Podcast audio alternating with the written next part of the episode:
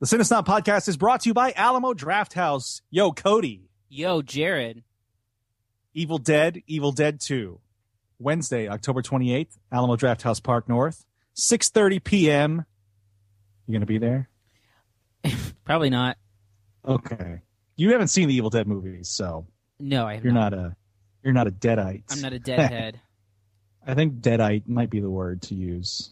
Um, anyway, that is of course the uh, Sam Raimi, uh, Bruce Campbell classic, first two films of the Evil Dead trilogy. The third one being Army of Darkness, which is not being shown. However, Evil Dead, Evil Dead Two, people people tend to think Evil Dead Two is the best, and I'm kind of inclined to agree. But I really, really love Army of Darkness.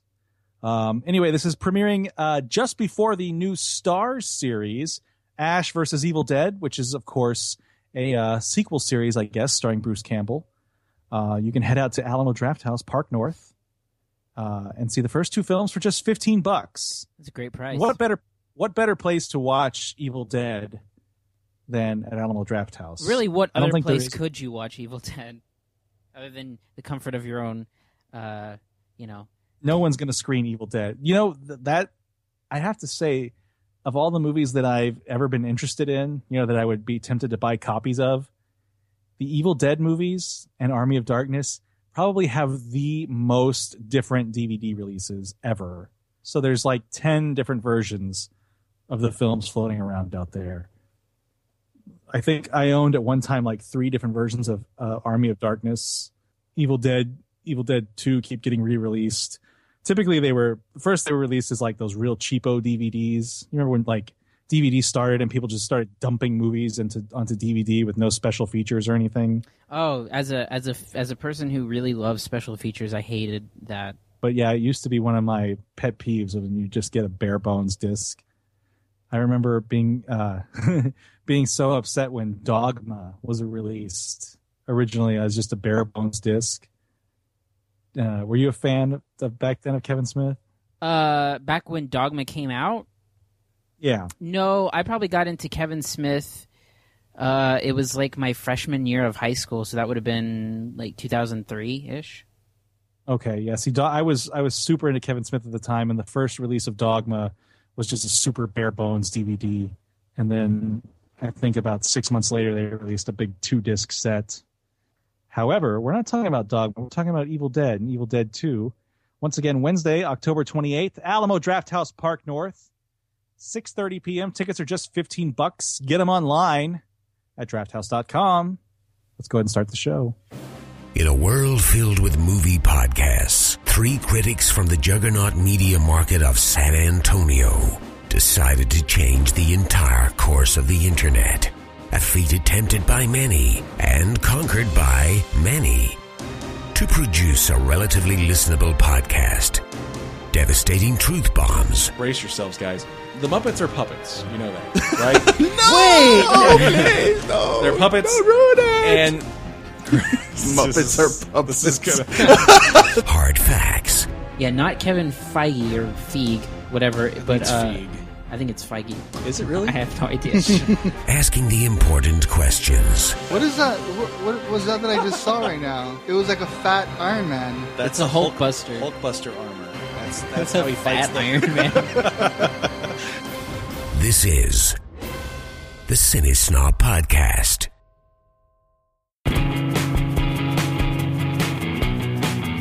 Oh, Cody, mm-hmm. we don't have we don't have Kiko again. Where is he at? oh man, I don't know. He's you know what? Some people when they get to be like a big shot, they they like don't let you know what, where they are, what they're doing, what they're thinking. And so here we are like a couple of assholes ready to record our weekly podcast at the same time every week. And Hollywood Martinez is nowhere to be found. I want to I want to apologize on behalf of all of us. First of all, for getting off the ball in scheduling. Yeah, it's been kind of rough lately. Yeah, and then uh, accidentally posting a, a incorrectly rendered edit the other day. Thanks to our loyal listener Alec for pointing that out to us, or else we would have never known. now, I want to I want to make it clear that I did edit the podcast correctly. but somehow uh, I, I must have reverted the edit. Yeah, yeah. But I'm, uh, I'm assuming what happened is a cat walked on your keyboard or something and undid it. it's very, very possible. The cat hit Command Z and uh, undid the undid the edit that uh, that I had made because it like we we ended the show and then a good like three minutes of us talking about what we were doing next. Good thing we didn't say anything awful. Oh my god! I, you know, my, like when I saw that comment, my heart sank because I was like, I was like, oh no, what did we say? like we are done for. yeah. Yeah. Um, so yeah, we will uh, attempt to get back on schedule. Again, if you're listening to this, uh, you know, as it was just posted Friday night, don't uh, don't hold us to it, but uh, we are making an effort. And we I'm got- I'm apologizing too. There's going to be some weird sound quality stuff. I don't know. Jerrod and I's computer are not talking well to each other, and the quality is going to drop a little bit. But I can I can hear you great. I don't know what it is. Um, it's the the perils of using Skype. yeah, When someone's living up here in the big city in Austin, Texas, why don't you have Google Fiber then? Because it's only in like one fucking neighborhood. Everybody gets excited about it. I, well, I'm not gonna. I can't. I look. It's like in South Austin, and I work in North Austin, Mhm. and that's a nightmare of a drive. Hey, shut the fuck up, Cody. you know what? There is uh, AT&T Gigapower somewhere. It's not here in my neighborhood yet, but uh, it is one of those things that that there is competition out there. It's just really slow in coming here. you, you know, what I have to say to that. what? Who gigs a damn? Oh, good God.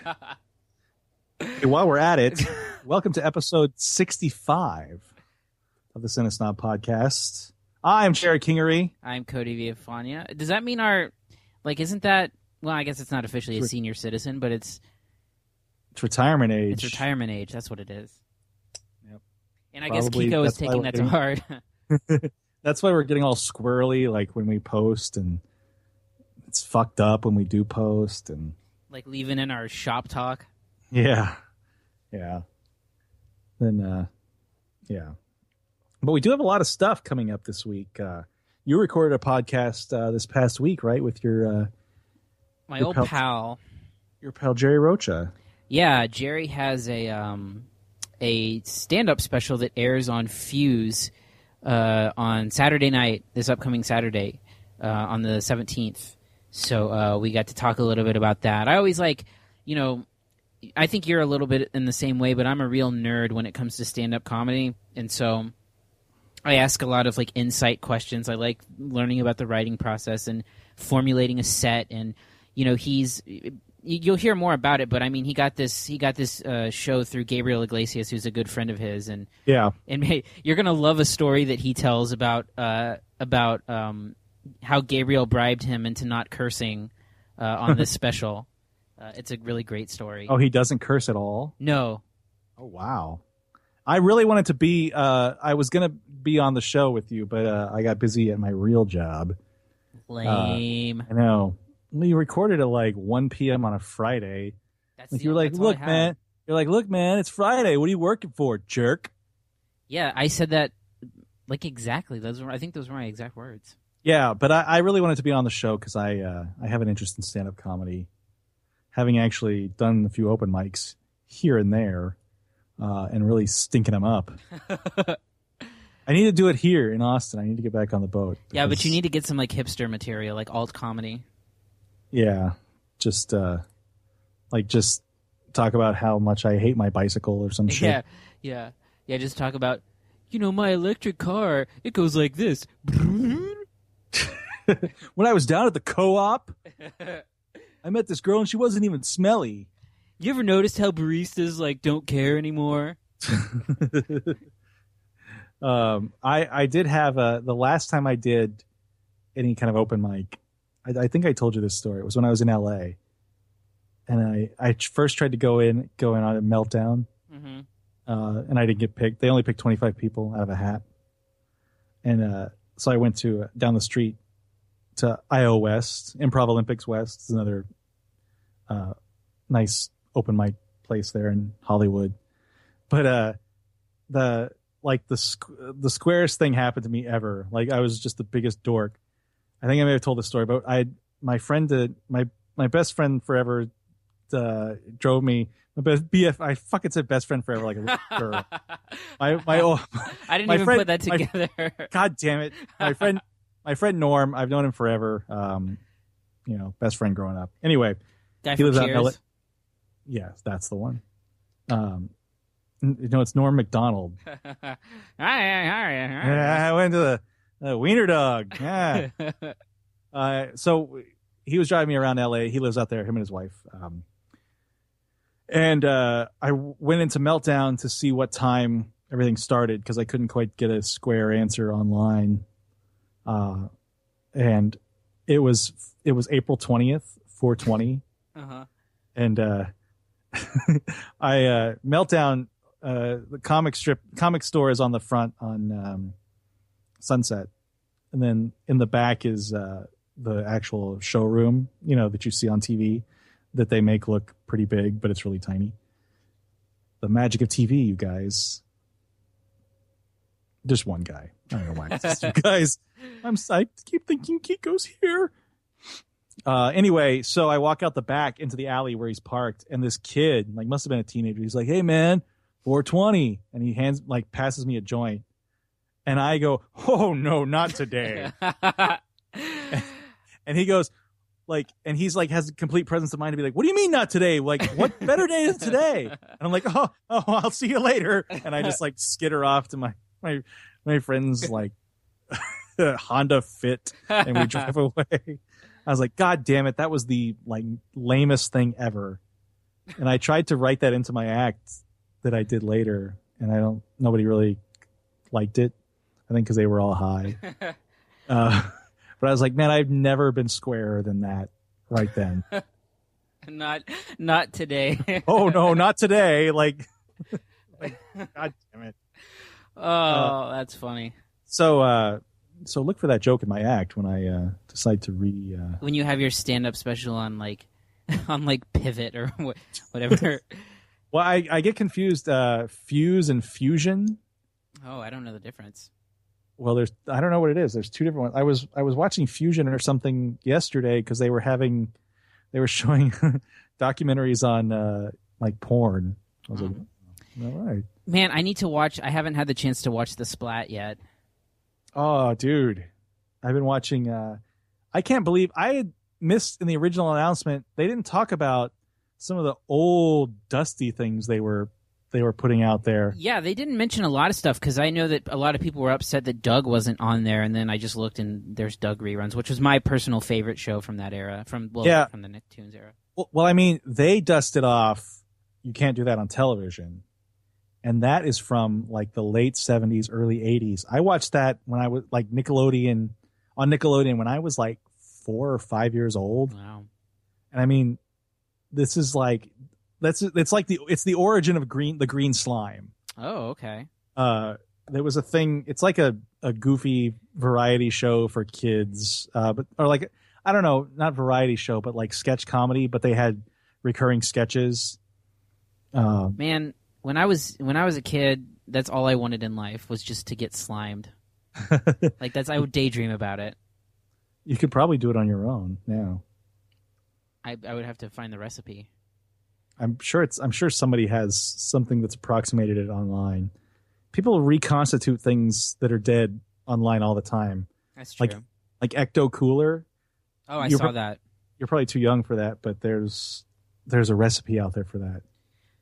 I actually have a sealed box of Ecto Cooler, so Of course you do. it took me. Uh, I had to uh, buy it on eBay. I a uh, I maybe should a uh, certain blogger that I like to read uh, sold it on eBay. Yeah. Oh, speaking of, uh, since I was playing coy last week, I can finally announce that I bought the the Scott Pilgrim Kevin Tong thing on eBay. Hey, you know what, fucker? The podcast went up after the sale was over. Did it really? yes, god damn it. You bought the poster like on Monday. Yeah. Podcast didn't go up till fucking Wednesday, so If anyone out there, go look at Kevin Tong's Scott Pilgrim poster. It is gorgeous. I cannot wait to hang that up. It's still sitting in my house right now, so Yeah, I, I need you to like not steal it or not like ruin it. it's in the fucking tube. Chill out. You'll have it tomorrow when uh, I come down to San Antonio Ooh.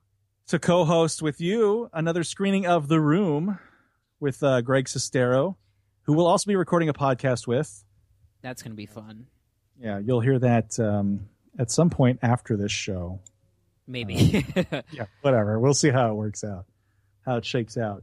Uh, but that should be a lot of fun. Um, All around good dude, that Greg Sestero. yeah, he's been really, uh, really cool for to us. Uh, um, answers our emails. I mean, I have friends that don't even do that. Oh, we have podcast people who don't even do that. anyway, um, yeah. So uh, you got your Scott Pilgrim poster. yes. Uh, I think did I edit? I don't know if I edited any of your edited edited any of your little hissy fit about it out. I think I left it all in. Oh, really? And you were like, "I don't say the username." Well, I don't know who's gonna undercut me. I got it for a pretty good price. Yeah, that was a cool. It was a cool guy. Some I can't remember his name, but he dropped it off to me, and And then you played a prank on me. yeah, I was like, "Is this guy? Is this guy ever to show up?" After the guy had emailed me and said, "Hey, just met with Jerrod." I knew that was going to happen, so that's why I did that. He was uh, like, because that's the first. That's my first. ex- I, I don't know why I'm telling this, but this was my first experience with a pickup, like a, a pickup off of eBay. Um, and that guy was super awesome as far as communication and stuff. I mean, you did all the handiwork because the guy was in Austin, but uh, it seemed like it went pretty smooth. Oh yeah, I mean, I think he like worked right down the street from me or something. So, um, yeah, and he packed it super nice and in a Yazoo tube. Those things you could run over that thing and it wouldn't bend. I love. I, I you saw the picture. I posted it on my Facebook page and on Instagram of the fucking mailman sticking my yeah, order in the mailbox and like rubber banding it shut. I was so pissed. I can't, I could not believe that was a real thing. Yeah, and it happened again too with a smaller poster. I uh, might need to leave a note for my mail carrier. Uh, just like, hey, please just put it on the porch. Yeah, like a like a decent human. Yeah, like, come on. That's You know- barbaric.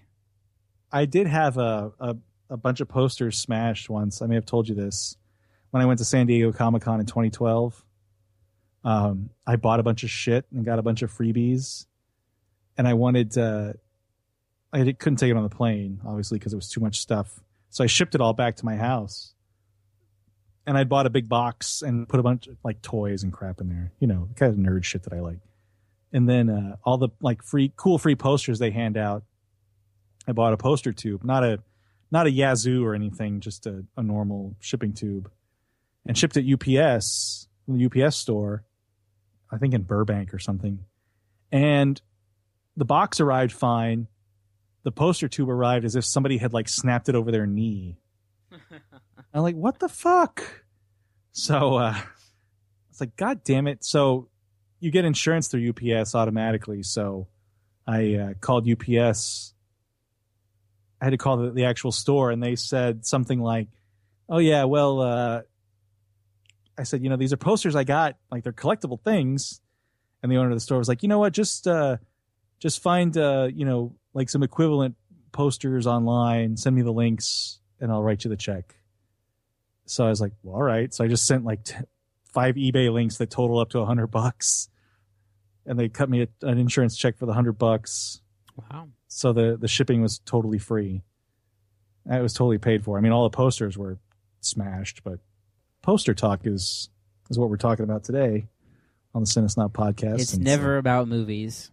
Well, I just did. I did frame my uh, Ken Taylor Batman poster from MondoCon, and that thing is beautiful. hmm I know you're jealous. Yeah, super super jealous. It's uh, it has metallic ink, so it kind of smells like spray paint. Are you huffing it? I am. I've huffed it all out.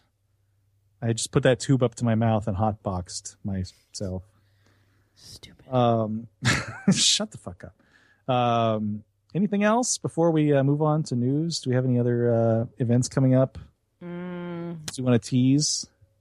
No, I'm not in a position to tease yet. Mm. We'll see. One day you will be. One day you will. Be. And if you just want to tease, if you downloaded our podcast before we got it, re-edited it, uh, we uh, spilled the beans on a couple things. So It's probably like someone probably mirrored it somewhere and like it's gonna live on forever. yeah. I'd be astonished if someone did that. I wouldn't even be mad. I'd be astonished if anyone cared enough. Yeah. Like, well, they cut the guys. This is the uncut episode. It's mirrored on some like Russian hosting site, so no one can take it down. anyway, let's go ahead and move on to news. It's time for the real rundown, recapping this week in movie news. All right, first up, Takia Waititi. Right? Is that how you say it? Uh, I don't think it's. Takia because it's T A I K A. Oh, Ta- Taika. Taika Waititi. You may have seen him in uh, What We Do in the Shadows. He also directed that with uh, Jermaine Clement, the uh, vampire mockumentary. Uh, very was it funny. very very funny? Uh, seek that out if you can. It's getting a sequel, right? Did I? Uh, I don't know. Is it? I thought I saw that, but maybe not. Interestingly, Any- interestingly enough, about that, um, they did a they did cl- a movie trailer clips um, at Geeks Who Drink, and one of them was "What We Do in the Shadows," which is kind of obscure, but I I was able to pull it out. So yeah, good job. thanks. He has been rumored to be in the running for the director's chair of the third Thor movie, Thor Ragnarok. Mm. Now, uh, this was something that uh, I don't think was anybody named to direct this before. No, there was word. There was there was word that Ruben Fleischer was uh, was kind of like in the co-lead for it, but um, I guess that fell through. What has Ruben Fleischer done since Thirty Minutes or Less? Uh, he did Gangster Squad, right? I think so, but nothing since then. Um, not that I know of. Anyway, uh, it's kind of an interesting choice because uh, Taika Waititi is a uh, comedy guy, and Thor is anything but a comedy. Yeah, if anything, it's it's the least funny of the Marvel movies, in my o- opinion. and probably the uh, the least essential of the big three uh, big characters. Yeah, I, I mean, I have no problem saying that. I really don't like the Thor movies. I liked the last one. Okay, that was the last one was directed by Alan Taylor, who uh, is a Game of Thrones vet. Also did Terminator Genisys. Um, I, I mean, I, I personally am not clamoring for a Thor three, but I wonder if if if hiring someone like Taika Waititi means You just like saying that name at this point. like Taika Waititi. Uh, was that Maori? I guess right. I don't know, What? like a Maori name. What is Like, Maori? It's an ethnicity. He's from New Zealand, so. I know. Oh, yes, it is. Uh, his father is Maori and his mother's Jewish. God, like, what's that? You're so racist, Cody. It's not. It's not a white guy or a Mexican guy. You don't. You just don't understand. I don't. Uh, anyway, I wonder if I, I always speculate about this when it comes to these Marvel movies because they usually hire placeholders, like anybody that could, you know, anyone could do it. And interestingly enough, um, Taika Waititi um, actually directed a short film uh, back in 2004 that was nominated for an Oscar. So, I mean, I, I, I haven't seen it, but I, I mean, that must mean he has chops. I mean, Well, what we do in the shadows, I think, is a really, really well made movie. Um, I I don't I don't know how you jump from that to the shark. I mean, to the shark. I was, look- what? I was looking at his credits, and Eagle versus Shark is on. I, and but you almost said jump the shark. I know, right? That's weird. I don't know how you jump to uh, a big Thor movie uh, from something like What We Do in the Shadows, and you know, even Flight of the Conchords, uh, which he directed a few episodes of too. You know, the thing about that though is that these these Marvel guys, I I I, I think that you're seeing now um, directors who are known for different genres kind of expanding. I mean, like if you look at almost like the last four or five movies, you see like um, you see Shane Black doing Iron Man. You see the Russo brothers, who are known for TV comedies, do a Winter Soldier. James Gunn, who's known for, I guess, uh, who knows what he was known for. Sort of, uh, I guess, campy horror. Yeah. Uh, Peyton Reed, known for comedy, um, and then you got Scott Derrickson doing Doctor Strange, who's only ever done horror, I think. Uh, so I don't know. I th- I think that they're ex- they're kind of expanding everything that they do. Um, and again, look even look at John Francis Daley and Jonathan Goldstein getting the Spider-Man script. It's uh, I don't know. I, I feel like maybe it feels like they can lighten the tone a little bit with a lot of these things because the Marvel movies in the cinematic universe are. I mean, I think they're they're meant to be. I mean, they're obviously meant to be entertaining to a lot of people, but I think that they they really want them to be funny um, and, and enjoyable, a, a rompus, if you will. Do you think they wanted to be funny?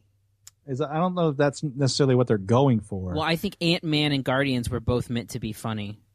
and Ant Man didn't didn't accomplish that. No, they didn't. Well, yeah, a few things with Michael Pena, but for the most part, uh, not so much. I guess we can talk a little bit about Ant Man getting a sequel announced too this week. Yeah. Ant Man and Wasp, which would be the uh, first uh, Marvel movie with a headlining female character, which is one of those things as a society, as a society that's, I guess, a big deal now.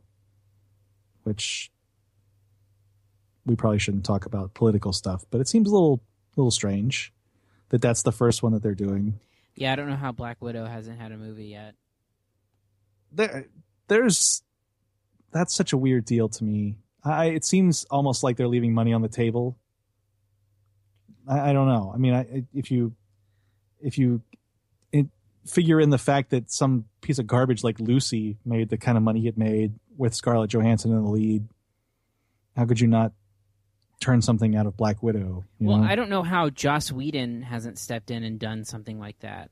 I I don't know that Joss Whedon is gives a shit about the Marvel stuff anymore. No, I, think think, he's it's- probably tapped out. because I, I I mean Avengers Age of Ultron kicked his ass and I don't I don't think he was able to to wrangle it home with the kind of success that people were expecting. I wonder if that means that Avengers was a fluke more than anything. All right, let's move on to our next topic. The standalone Boba Fett movie, which was supposed to be directed by the uh, disgraced Josh Trank, uh, is rumored to be uh, looking at Michael B. Jordan to star as Boba Fett. What's what's the deal behind this rumor? You you sent it to me earlier today, but I don't I don't think I read the way all the way through it.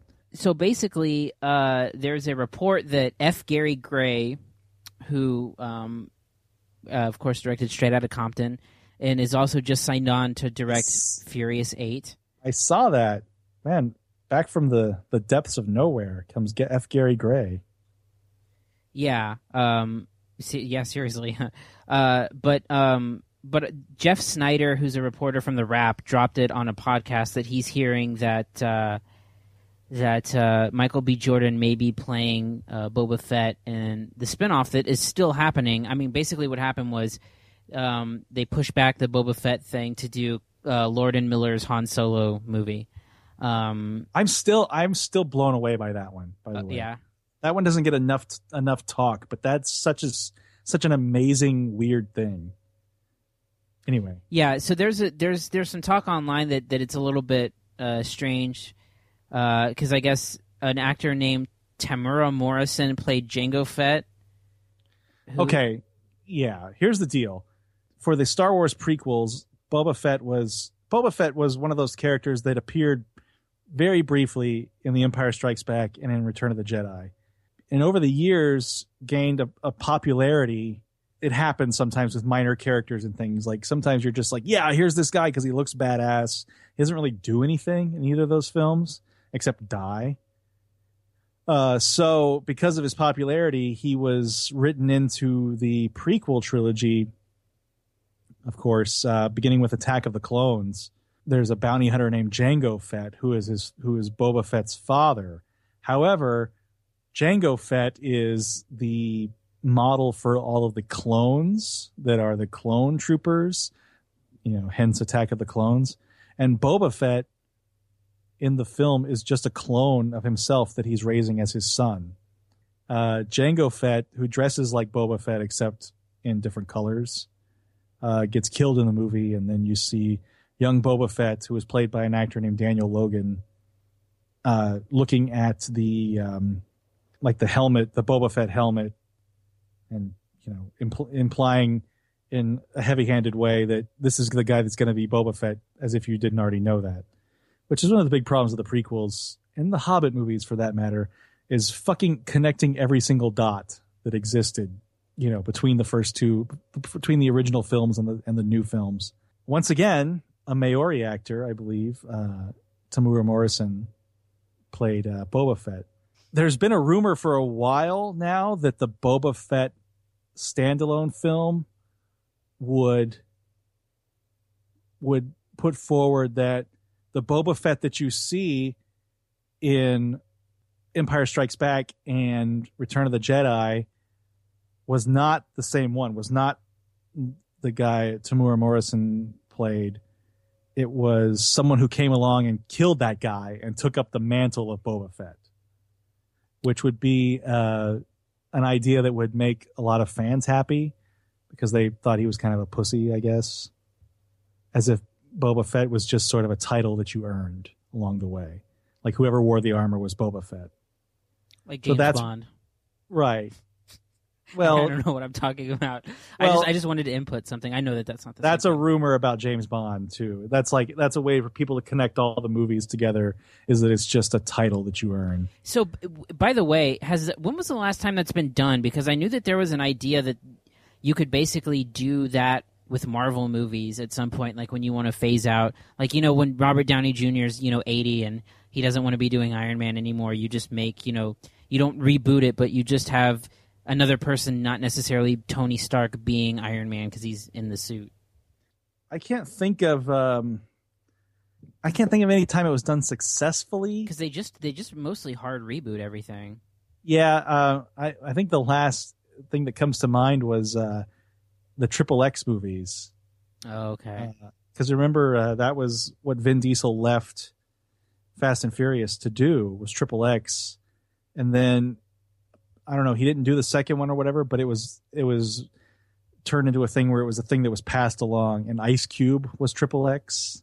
Yeah, so that's the last one I can think of. I, I think now they would just reboot it, but I think anything Marvel wise won't do that because it's all so interconnected. I, I don't know that this would be the same situation. This would be a thing where they're looking to correct the wrongs that the the prequels made because most people don't like the Star Wars prequels, and most people wish that a lot of stuff that happened in them could be kind of wiped away, and this would be one of the things. Um, I'm curious though, because there's another rumor, and this is a big rumor, and this this is one of those that may be a big spoiler, but I saw this rumor pop up a few months ago because you know uh, not everybody there's a whole huge cast of people that have been cast in The Force Awakens, and we've only really seen kind of the tip of the iceberg of that. There's people like Andy Serkis who you're not really there's. I mean, his character's been named, but you don't know what the deal is. And then there's uh, actors like Max von Sydow was cast in the film, and no one knows who he's playing. But the rumor, the rumor is that he's playing the aged Boba Fett. Uh, the in the- Asian Boba Fett. aged. I know. Shut up. Uh, Okay. no, uh, that because if you don't know this, and I know you don't, Disney has made a deal, uh, made a made an effort to uh, to kind of corral all of the. I, if you may maybe aware that there's hundreds of Star Wars novels that were written, like after the books, after the movies.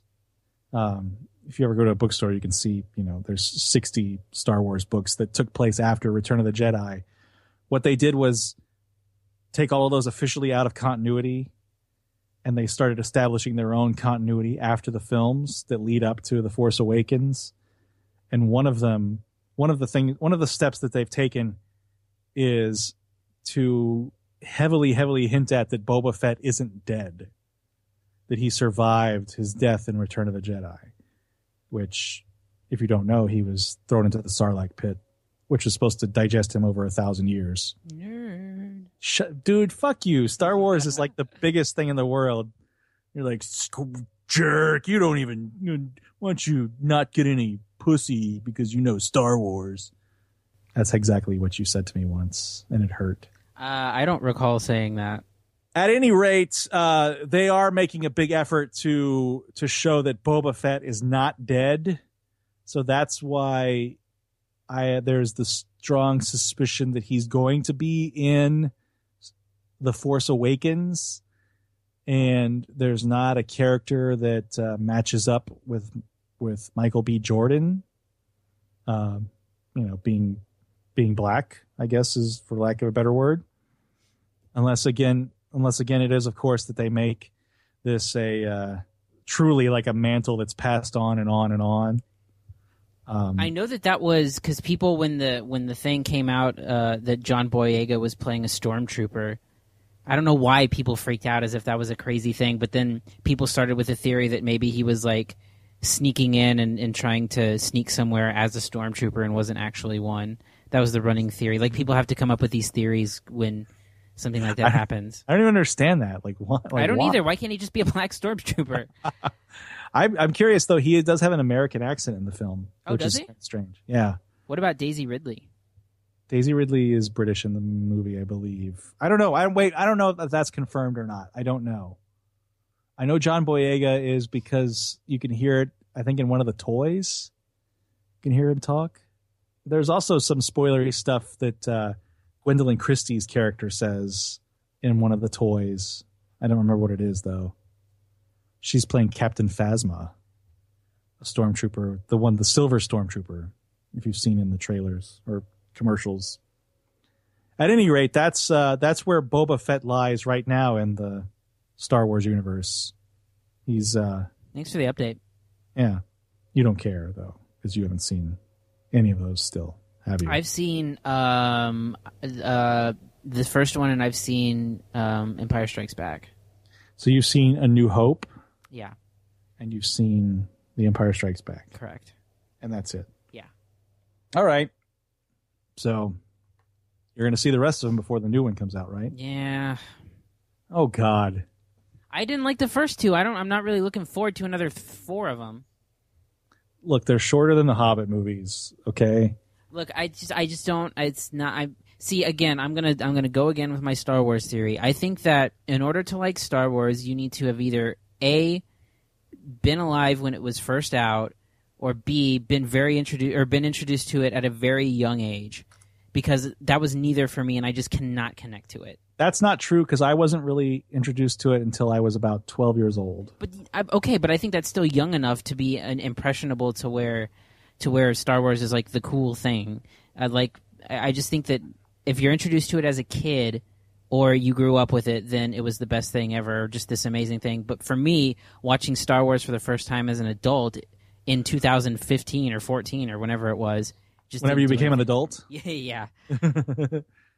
uh, well, you're gonna you're gonna you like sucking J.J. Abrams' dick, so you're gonna love this new one. Uh, I'm a fan of his films.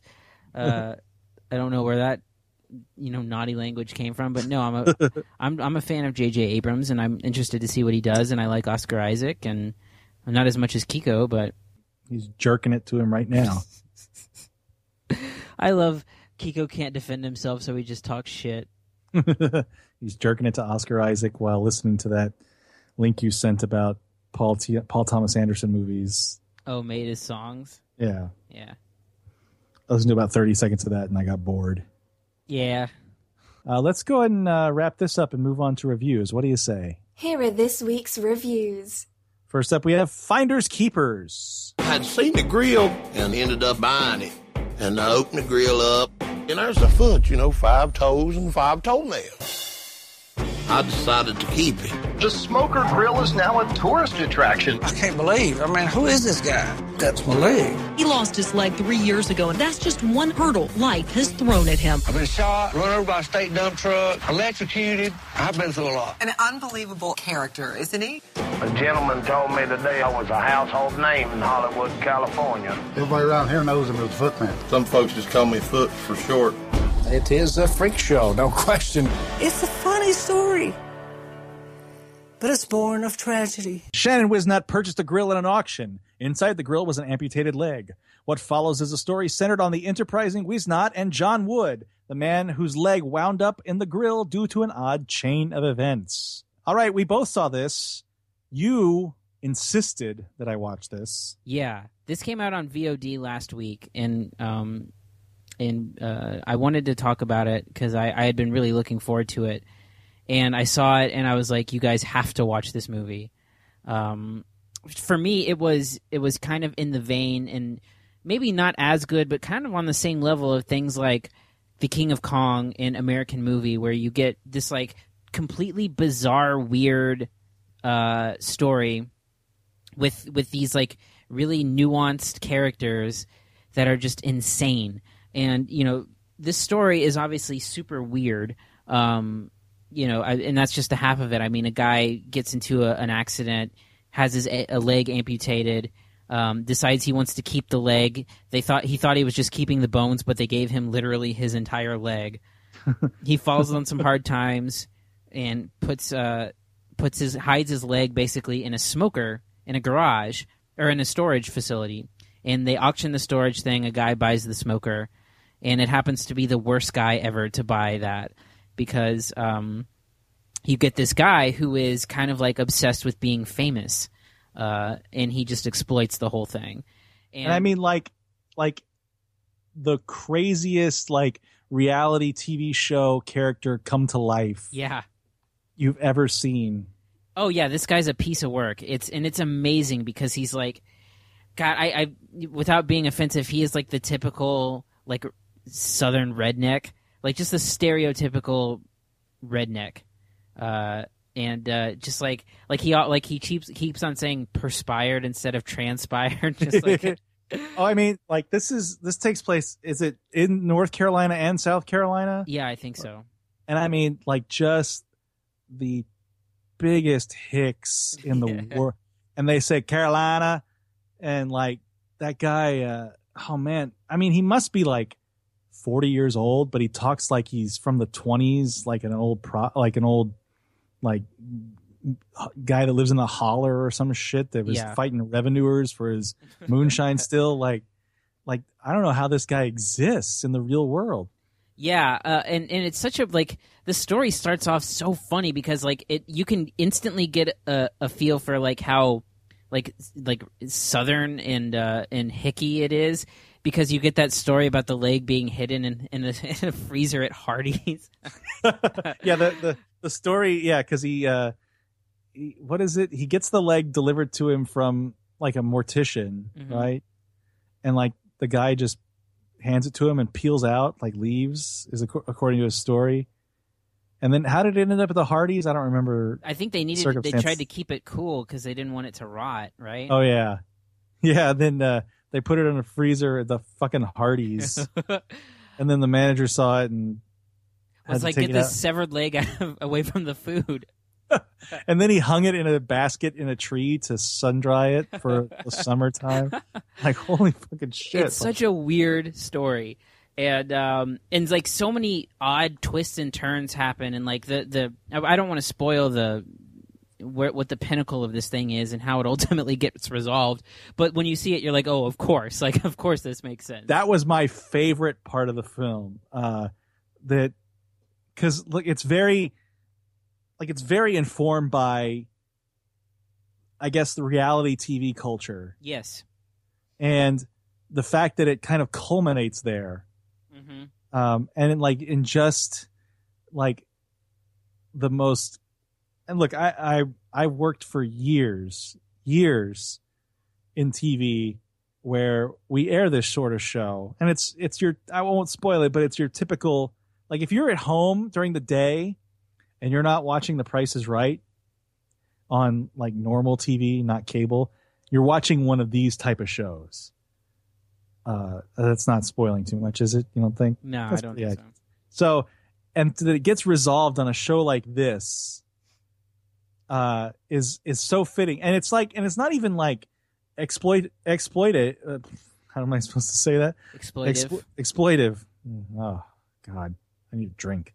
Um, it's like it's it's actually kind of sweet and well done. You know, like it's not like there's real concern behind it. Yeah, Uh, there, yeah, exactly, and and I think that's it's it's handled really well, and it's it's it's it's almost as an told in, from an advocate point of view, and you know there's there's a lot of stuff going on in it. With the guy who lost his leg, there's some addiction stuff, and there's some really uh, really disconnected family stuff that comes together really nicely, and it's and it's almost like a bit of redemption.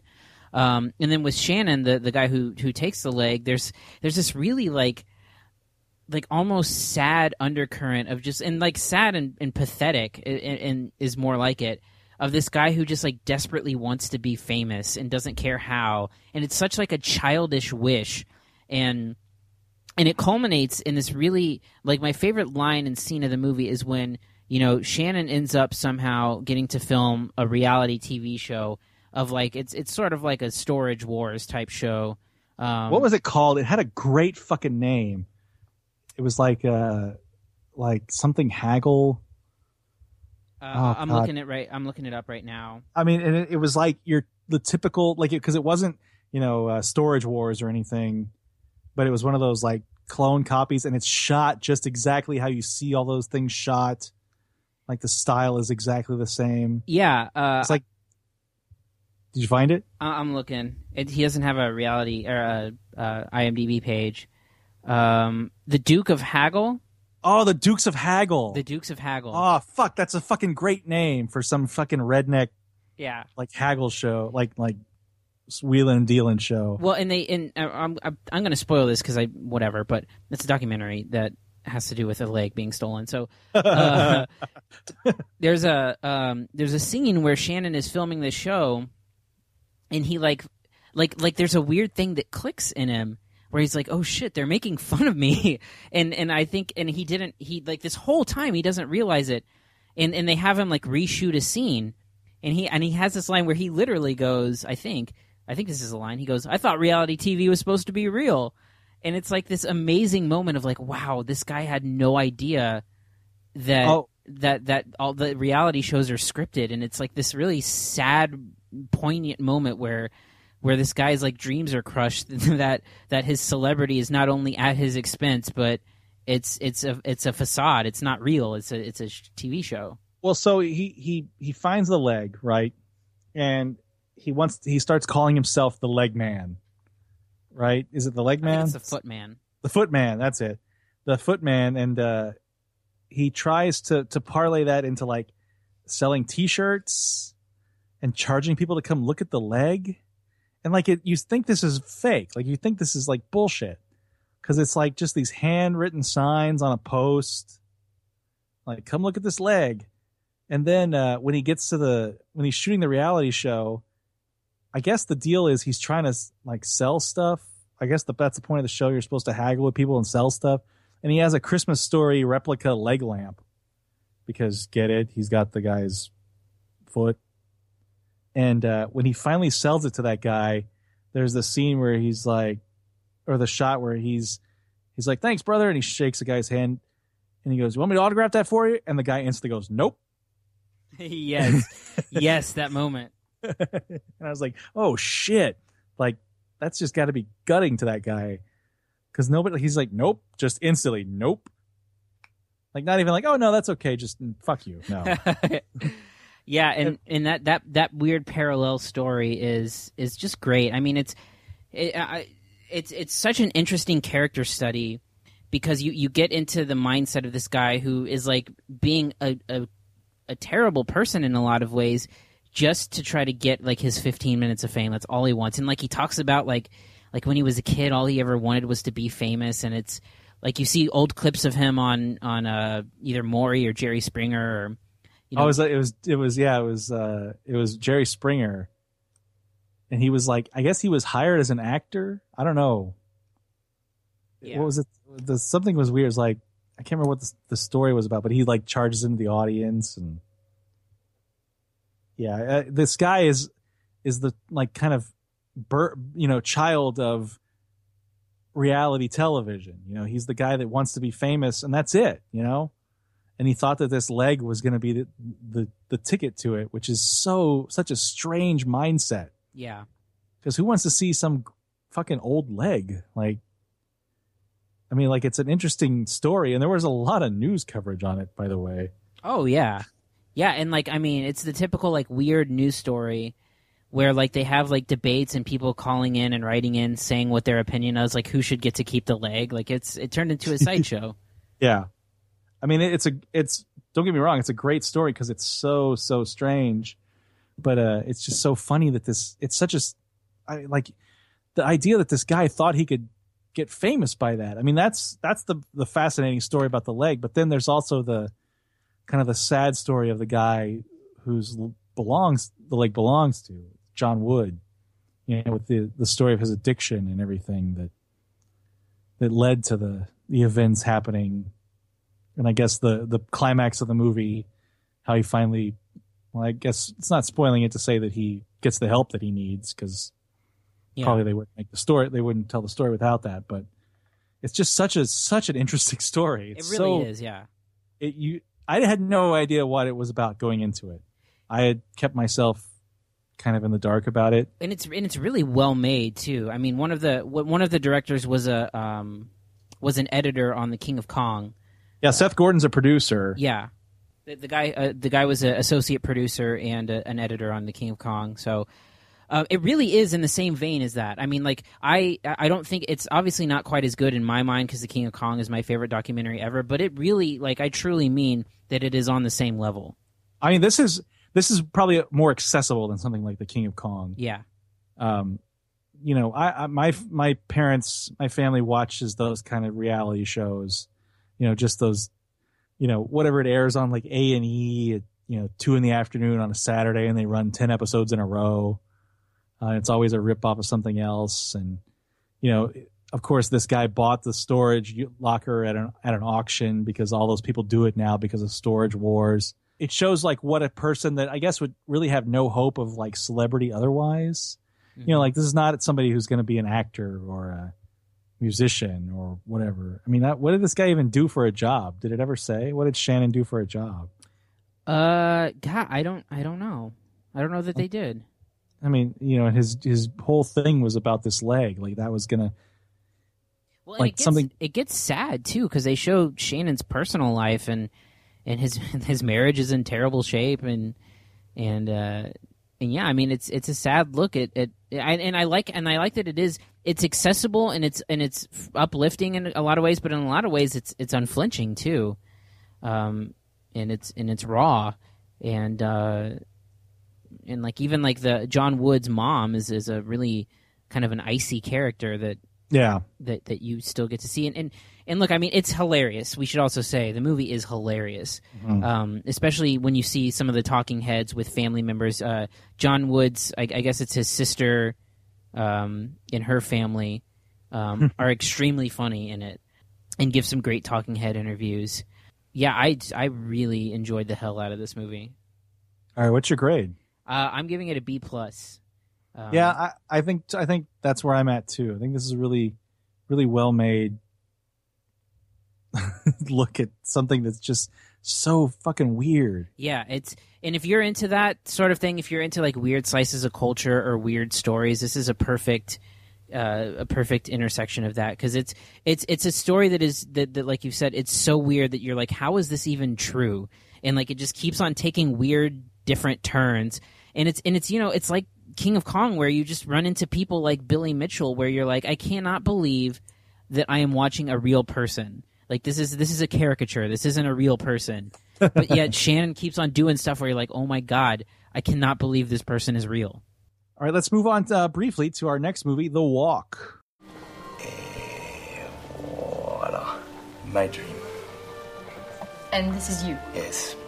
It will be the most glorious high wire walk in history. And how high must this wire be to make so much glory? Over 100 stories high. Where do trees like this grow? These are not trees. Two magnificent towers. 100 meters taller than the Eiffel Tower itself. I see. What do you think? I don't know. It looks so. so. Beautiful. Beautiful, yes. And dangerous and completely insane, and you're a madman. Yes, I'm mad, but this. This is my dream. Then, if it's your dream, you must do it. But even if everybody tells me I'm mad. Well, you shouldn't care about what other people think. Okay, but I care what you think. I love your dream. Yes? Yes. In 1974, Highwire artist Philippe Petit recruits a team of people to help him realize his dream to walk the immense void between the World Trade Center towers. So I didn't see this uh, because I got too busy with work. But I normally love Robert Zemeckis. Well, I did like 20 years ago.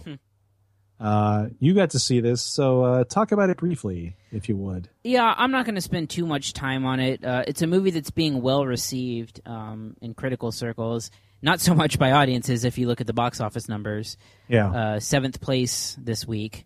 Um, That was after opening for a week only in IMAX. right where it made very little money there too.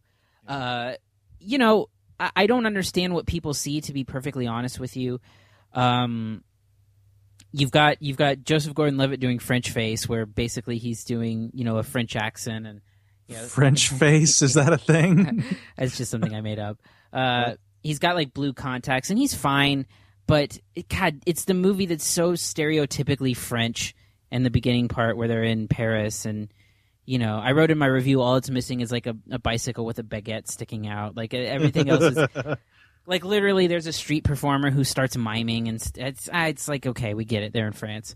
Um, but it, it, it's it's such a the tone of this movie is so weird and I just don't understand it because it really is a really kind of goofy tone. Um, what I wrote in my review was that it feel it felt like a rejected Disney movie where where it's it's just it's really goofy and and like you have Joseph Gordon-Levitt doing high wire pratfalls and it's it just felt really like directed at kids and families. Like it felt very kiddie. I mean it's a PG movie um and it's it's very family friendly and uh there's there's just very little character stake in it. And um you know they set up they're trying to set Petit as uh, up as this person who's capable of walking across the World Trade Center. Uh, of course, I don't know if you mentioned it, but this all really happened um, back in the seventies. Um, and then, of course, there was documentary a few years ago. yeah, Man on Wire, which won the Oscar for best documentary. Um, so yeah, this is a real thing that happened. Um, it was when the World Trade Centers were being constructed; they weren't actually open yet. Um, but uh, but you know they they establish they don't establish Petit as a guy who's even capable of wire walking because he's always falling and making an ass out of himself and and it's and it's so weird that they set him up like this, but yet they don't build him up as like a truly talented person. Um, and that was the first real problem I had with it. The other problem was just like I said, the tone. Uh, it's really goofy. Um, and uh, and then at some point it switches to being serious when he's actually making the walk and uh, you know there's some really stereotypical characters in it there's there's like these two stoners in it one of them played by ben schwartz oddly enough uh, who's not actually a stoner but the other guy is um, and uh, and james badge dale is in it and, and it's it's got like the 70s everyone looks it's got the 70s vibe in it's It's got the 70s. yeah. Um, but when it comes down to the actual walk, uh, there's some good use of 3D here. Um, you know, Robert Zemeckis has obviously been a, a champion of 3D for many, many years now. Um, and he actually did what I think personally is one of the best, and I, I don't know anyone who agrees with me on this, but I'm still going to stick to it. One of the best 3D uses of 3D in a movie that I've seen was in 2007 when Zemeckis did Beowulf. Um, I don't know if you saw that movie, but the use of 3D was really great in it. Um, I did not see Beowulf. I was I was totally disinterested in Zemeckis's motion capture phase. yeah, but he's been doing 3D like that in the Polar Express and stuff, and uh, and there's actually some, you know, 3D is is is best, in my opinion, when it's used for depth. Not necessarily for things that are jumping out at you or whatever, but when when you're adding depth to things, which so which is why 3D is so awesome a lot of times in in space movies, um, because you get to see the vast distances and things like that, and so there is a little bit of that element of okay, the depth here is really cool because you see a guy on top of the World Trade Center, you see the ground below, and you can really create, um, you know, a, a feeling of heights. Um, the problem is that the walk itself is really repetitive. Um, you know, if you've seen about if you've seen the documentary and, and seen the trailers and, and know what Philippe Petit did, you know, he walked back and forth several times. He literally laid down on his back on the wire, um, which you see in the trailer, and uh, and that some of that's cool, but but but it's just it's really repetitive, and um, it it, it doesn't really there's no there's no enthrallment. Is that a word? Enthrallment. Uh, there's nothing enthralling about it, uh, and uh, and it just it kind of hits with a dud. And um, I don't think that anything in this movie is done particularly well. Um, I think there's some okay performances. Levitt is Gordon Levitt is fine. Um, definitely not his best performance, but you know, for me, it was just kind of boring, and uh, and I never got into it at all. So uh, I was pretty disappointed. I, I I've been been disappointed in Robert Zemeckis for the last God, it must be 15 years because I hated hated Flight.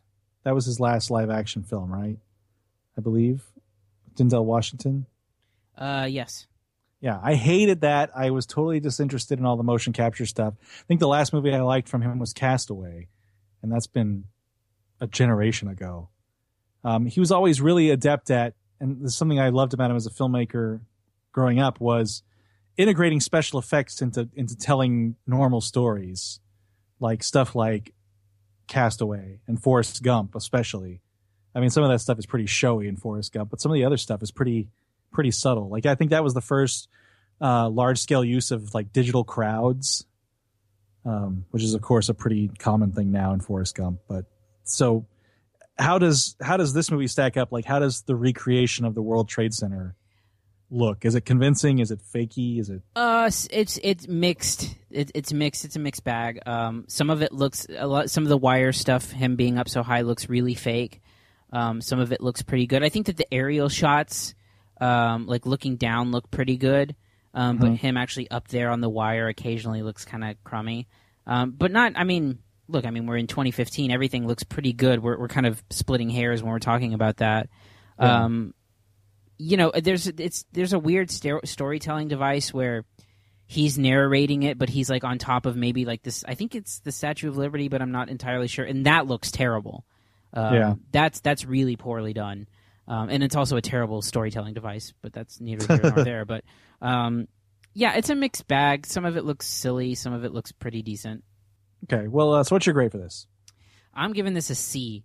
Uh, a C. a- Wow. yeah, a C.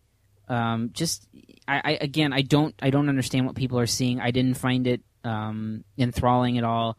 I didn't really find it interesting on any level. Um, and I just it was, it was the tone was too kiddie for me. Um, I couldn't take it seriously on any level. All right, uh, that's going to do it for this week. What do we got next week? Man, we have a ton of stuff next week. We Like, uh, have Okay, go ahead. we have Bridge of Spies, Ah, yes. Spielberg and Hanks again.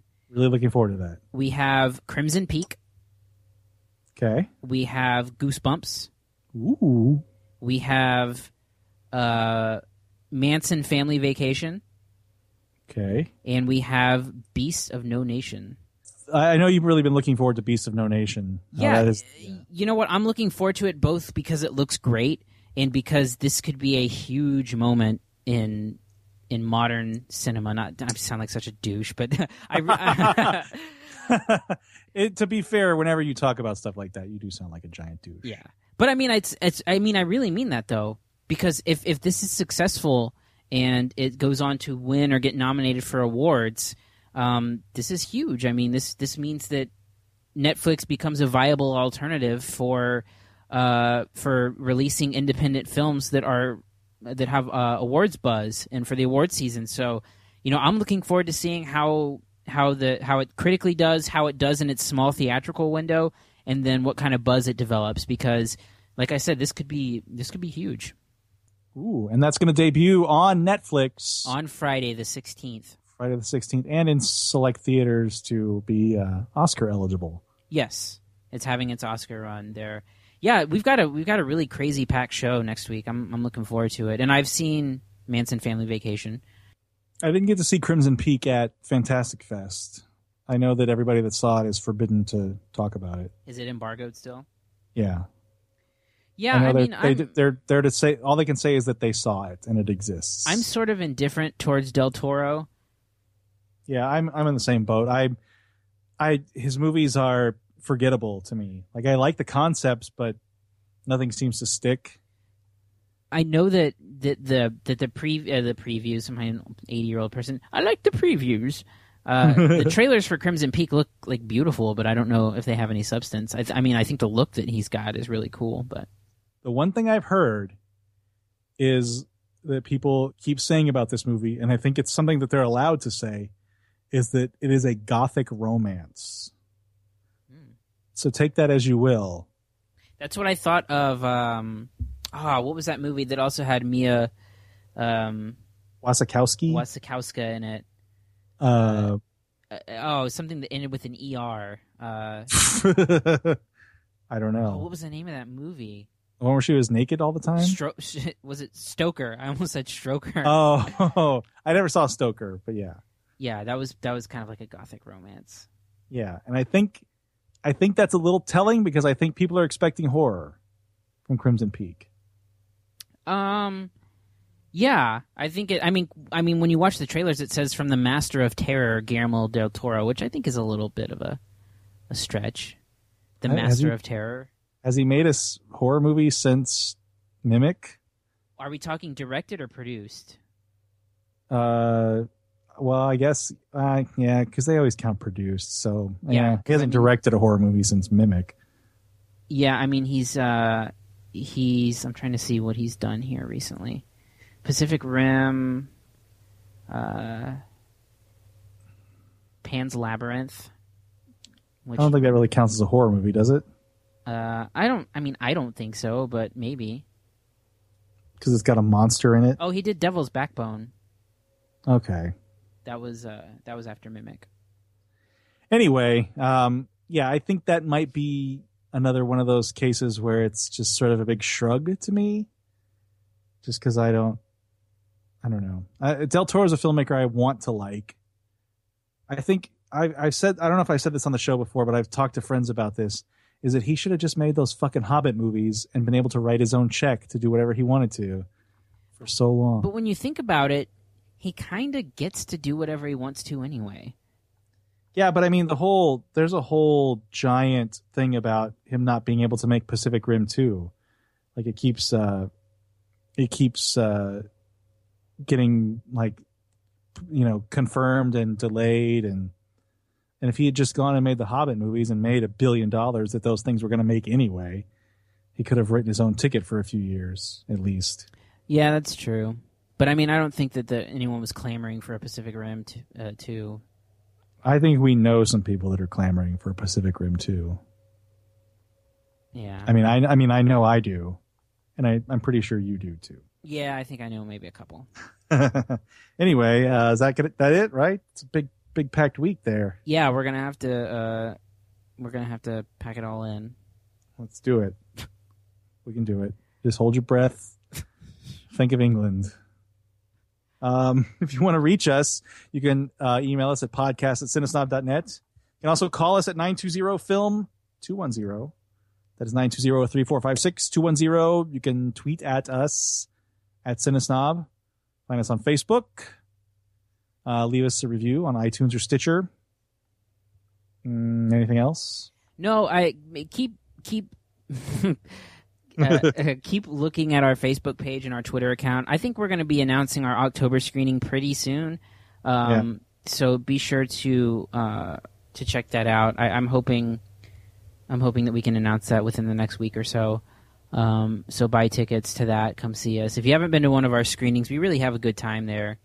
Um, and it's always a, a good deal. It's either going to be five dollars or free all the time.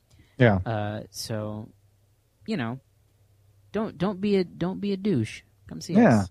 Yeah, you fuckers. Come on. You Okay. ingrates. Yeah, sons of bitches. We give you all this free gold. The least you could do is come visit us at a movie. I think this was another bad show. What do you think? I, it was not as bad as the last bad show we did. Yeah, but it's kind of kind of scattershot too. I actually liked. I think that um, the beginning of this show was really good. Yeah? Uh, when we were just kind of joshing around uh, about uh, stand up and stuff. I think it's funny that uh, when we talk about news, that you have no like opinion on whatsoever. Well, because it's always freaking Star Wars and stuff. and It's like, hey, like, remember this thing that happened 30 years ago when you weren't alive? well, I wasn't alive when the first Star Wars was came out anyway. Well, yeah, but it's always like it's all. It seems like we are like I feel like 90 percent of our news is just like nostalgia based news. Your generation ruined this shit, Cody. You goddamn millennials. It's all nostalgia. That's why we have the fucking splat that we talked about at the beginning of the show. Well, that's good. Sometimes it sometimes it's a gift, sometimes it's a curse. For every splat, we have a Jimmy Fallon. oh, I have something. What? What? Uh, for all you local localins, uh, pick up a copy of the San Antonio Current on Wednesday. Oh, what are you talking about in the current? Uh, I do a little bit of writing about uh, my one of my favorite comedies on television, uh, a little show called Nathan for You on Comedy Central. Oh. you keep you keep trying to get me to watch that, and I keep saying I will, and I haven't. You got to Yeah. watch it. I watched the season three premiere. Oh man, it's so funny, so great. Look, look! I went through a couple of. Um, I went through the the guide today and record set a few episodes to record, so oh, there you go. I'll catch up on it. All right. Yeah, you got that- you got to uh, muster up the time now so you can catch up later. I almost let you get away with that. oh, you can edit right. that out. All right. On that note, I'm Jerrod Kingery. I'm Cody Villafana. Thank you for listening to the Cinesnob podcast. To read reviews, interviews, and more, visit cinesnob.net. See you next week.